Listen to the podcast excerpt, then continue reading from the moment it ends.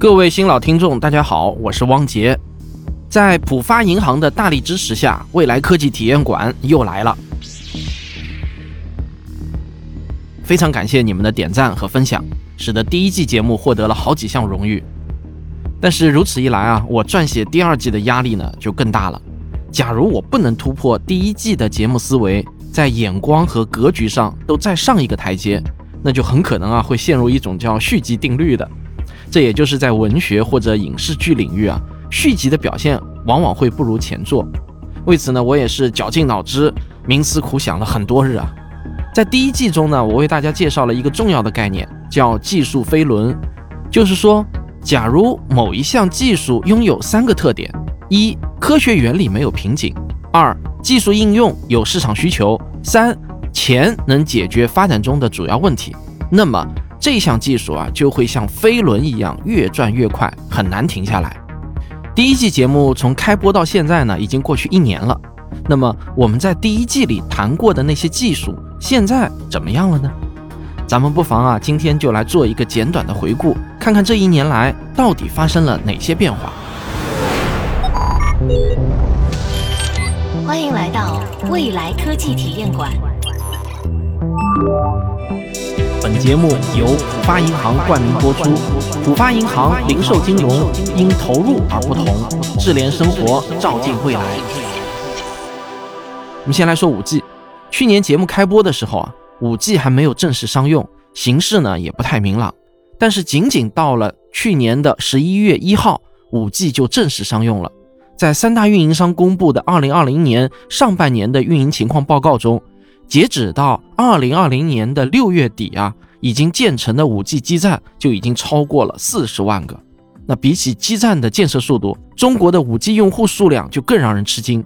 仅仅是中国移动和中国电信这两家公布的五 G 用户总数就已经超过一个亿了。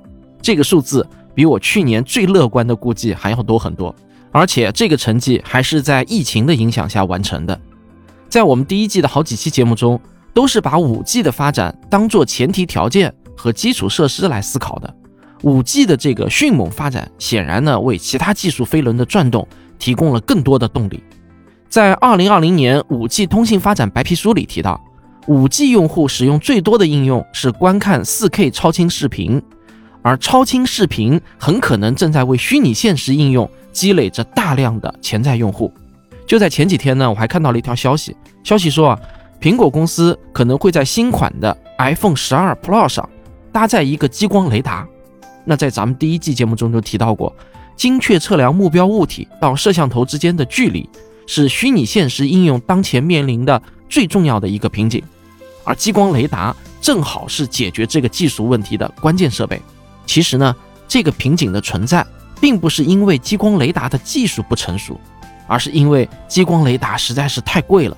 所以啊，这一次 iPhone 十二 Pro 如果真的搭载激光雷达上市，那很可能啊是一个里程碑式的事件，咱们一起拭目以待。以前在增强现实应用中很难解决的虚拟物品遮挡问题，有了激光雷达，一下子就迎刃而解了。增强现实应用可能会一下子经历一个井喷式的大发展。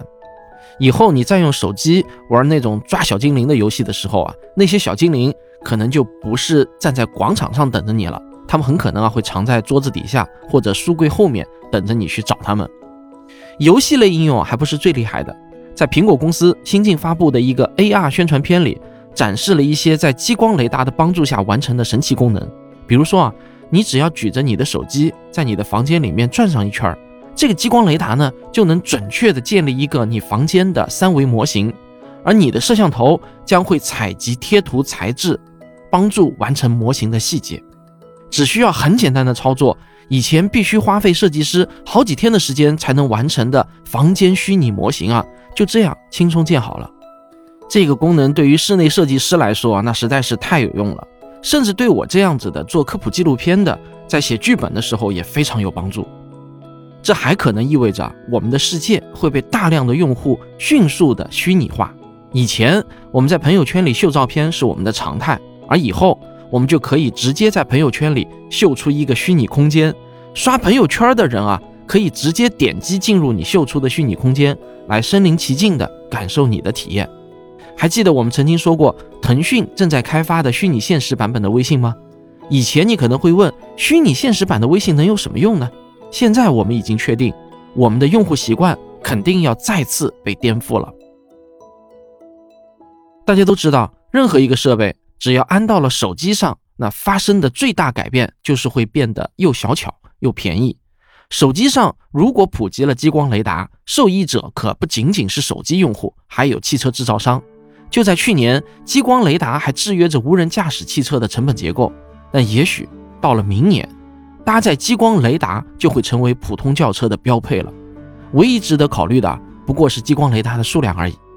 我们去年在《我们能彻底告别堵车吗》这一集中提到过，网约车必然是无人驾驶技术的破冰者。结果呢？仅仅到今年的四月份，上海地区就可以通过 App 程序来呼叫无人驾驶的网约车了。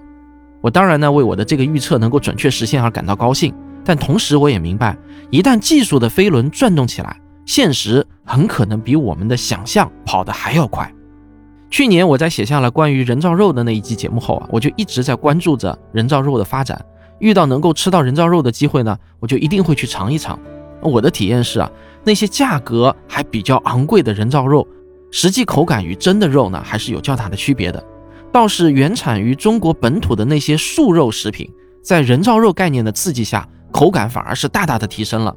我曾经啊吃过一款小包装的孜然羊肉，那口感和嚼劲啊，就像极了羊肉串的味道。看来啊，养殖肉的技术含量比较高，但成本也高，情况还不算是太明朗。但合成肉领域更依赖多年的生产经验，这些中国本土的食品厂在合成肉领域很可能会比那些不接地气的创业公司更胜一筹。还有一件事儿，不知道大家发现没有，就是人脸识别在中国的普及速度远远超出了我们去年的想象。现在呢，很多 App 在开启人脸识别功能的时候，只需要非常简单的验证程序就可以设定成功了。现在人脸识别在中国啊，那就像是验证身份证一样的简单。人脸已经在事实上成为了中国人的第二张身份证。这个普及速度真的是让我倍感意外。去年的这个时候呢，即便让我大胆再大胆，我也不一定敢下这样的结论。还有啊，今年的疫情让出入公共场所的所有中国人都戴上了口罩，但是这也没有阻挡住人脸识别技术普及的脚步。在一些暂时无法戴口罩识别面部特征的地方。会要求人们摘下口罩几秒钟，而还有一些地方啊，已经安装上了更先进的人脸识别设备。这些设备呢，可以利用红外线的穿透能力，让戴着医用外科口罩的人，可以让他们不摘下口罩就能完成识别。现在呢，这项技术已经开始在全国快速推广了。不过，在所有的选题中呢，有一件事情让我倍感遗憾，就是维珍银河公司的太空船二号飞行器原定于今年八月份首飞。现在呢，已经确认要至少推迟到明年第一季度之后了。一年以来呢，我一直都非常关注维珍银河公司的动态，我很期待他们的首次飞行，因为这将有可能成为引爆太空旅游业的导火索。维珍银河公司的创始人理查德·布兰森曾经说过，维珍银河计划在2021年为至少700名乘客提供太空旅游服务。现在呢？随着时间的临近，这个目标似乎越来越像是一个巨大的牛皮。但是啊，载人航天实在不是一件容易的事儿。我希望呢，大家再耐心的等一等，期待维珍银河明年的表现。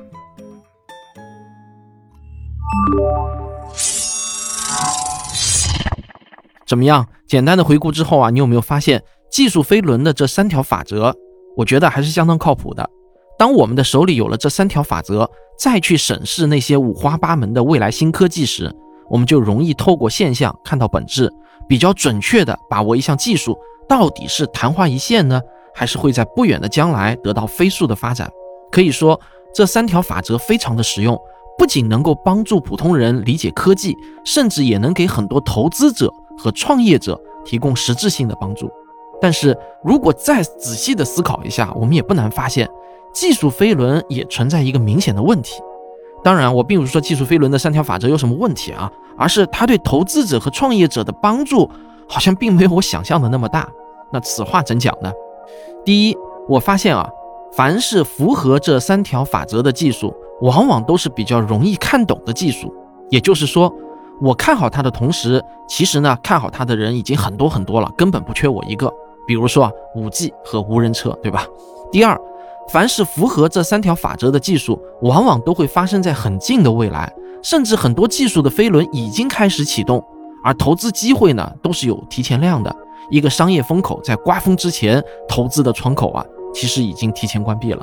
比如说人脸识别技术，即便我们看懂了它，那现在也没有进场的机会了。除了上面这两条呢，还有一些听众反馈说，第一季节目啊，因为受到技术飞轮的三条法则限制，节目的选题呢不够带劲儿啊，畅想的不够遥远，太现实了一点，少了一些科幻感。那这些建议啊，对我来说都是非常宝贵的，也是我创作第二季的重要参考意见。但对我来说，有一条底线我必须要坚守。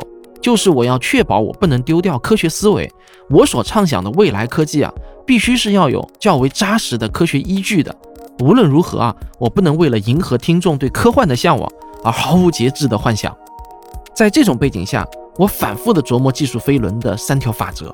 有一天，当我盯着第一法则“科学原理没有瓶颈”这一条时啊，我突然想到，假如有一项技术，它在科学原理上目前有瓶颈。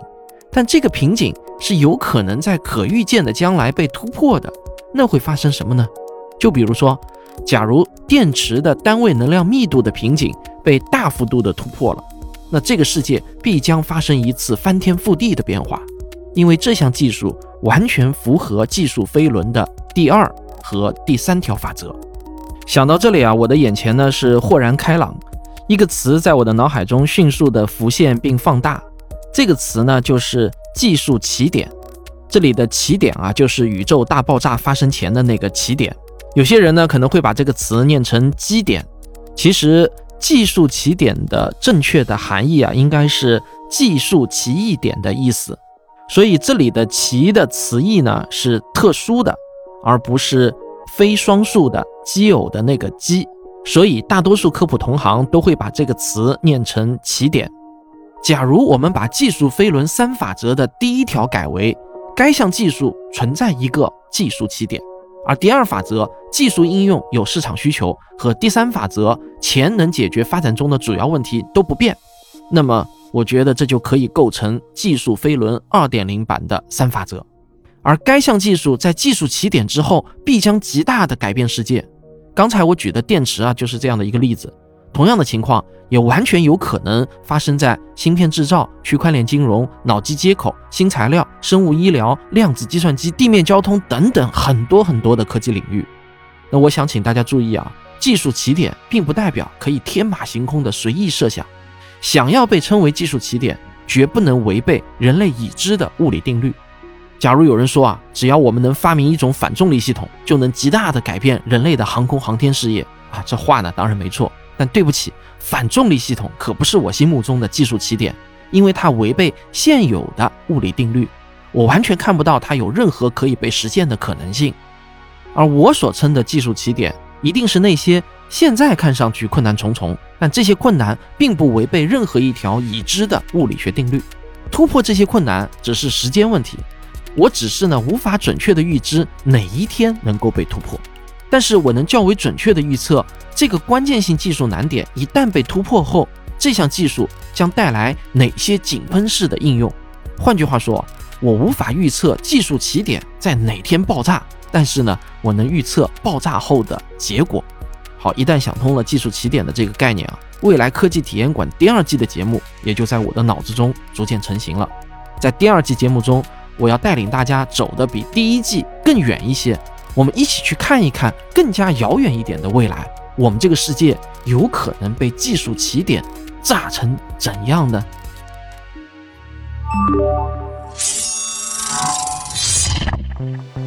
为了感谢大家的陪伴与支持，我们的第二季未来科技体验馆还专门为听众们准备了专属惊喜，请用微信关注浦发银行的公众号，输入“未来科技体验馆”便可以进入到活动页面。跟随节目，我们不定期的还会送上喜马拉雅试听会员等福利。更具体的福利领取攻略，请点击节目下方的福利按钮。另外，在接下来的每期节目的结尾，还全新增加了未来小课堂环节，每期节目都会有一个延伸与思考。我同样会在浦发银行的微信公众号中揭晓答案，并同步上线更精彩的漫画科普内容。再次感谢我的合作伙伴浦发银行，他们与我一起打造了这档未来科技体验馆的第二季。在过去的几年间，浦发银行坚持科技引领，以建设一流数字生态银行的愿景，为广大个人用户带来优质的零售金融服务，更成为未来美好生活的创新者和引领者。接下来，我将给大家带来八期精彩的节目，每周四带你一起去体验一项未来科技。十月十五日起，未来科技体验馆期待你的参观。未来科技体验馆。